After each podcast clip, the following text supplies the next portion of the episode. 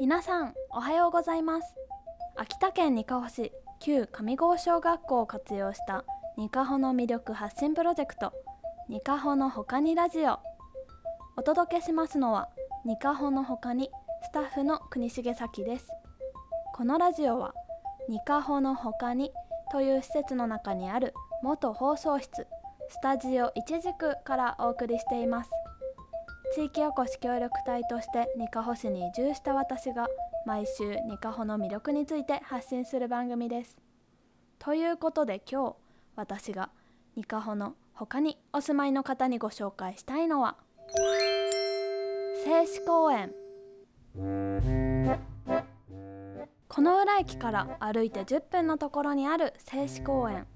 観音型という湖のような場所を囲むように遊歩道が整備されていて市民の憩いの場となっています。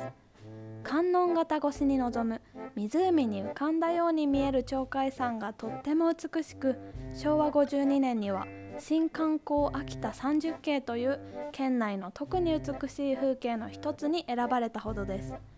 この場所が特に知られているのは桜並木。観音型の周囲 1km にわたって1000本余りの桜が咲き誇ります。県内で最も早く楽しめる桜の名所として毎年注目を集めています。製紙公園に咲くのはソメイヨシノ。明治40年頃日露戦争から凱旋した地元の有志たちで記念植樹をしたのがきっかけでその後どんどんと本数を増やしていったそうです。現在ではソメイヨシノと八重桜が並び辺りを晴れやかなピンク色に染めて春の訪れを告げています。開花の時期になると観桜会という催しが開かれ屋台が立ち並んで賑やかなお花見モードになります。遊歩道のベンチや周辺でレジャーシートを広げてお花見を楽しむ人でにぎわうそうです。また夜にはライトアップもあって桜のさまざまな顔を楽しむことができるんですが残念ながら今年は新型コロナウイルスの影響で観桜会やライトアップの企画は中止だそうです。しかし昼間にのんびりと散歩を楽しむにはぴったりの場所です。この辺りはしらせ南極探検隊記念館やそこに隣接する南極公園なども近くにあってウォーキングには最適なエリア。その隠れた見どころが完全音菩薩巡りです。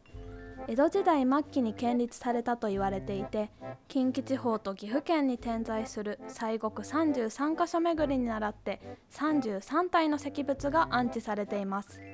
少しずつ表情の違う観音像を探しながら歩くのも楽しいですよね。観音型には白鳥や鴨など季節によってさまざまな野鳥が訪れ観察スポットとしても知られています。また近くにあるもう一つの湖竹島潟ではヘラブナやブラックバスが生息し釣りに訪れる人も多くいます。これからアウトドアの楽しみが増えてくる季節。桜の開花は例年より1週間早くすでに見頃を迎えているので週末のお出かけにぜひ訪れてみてください。ということで今週ニカホの他に向けてお届けしたのは静止公園でした。来週もお楽しみに。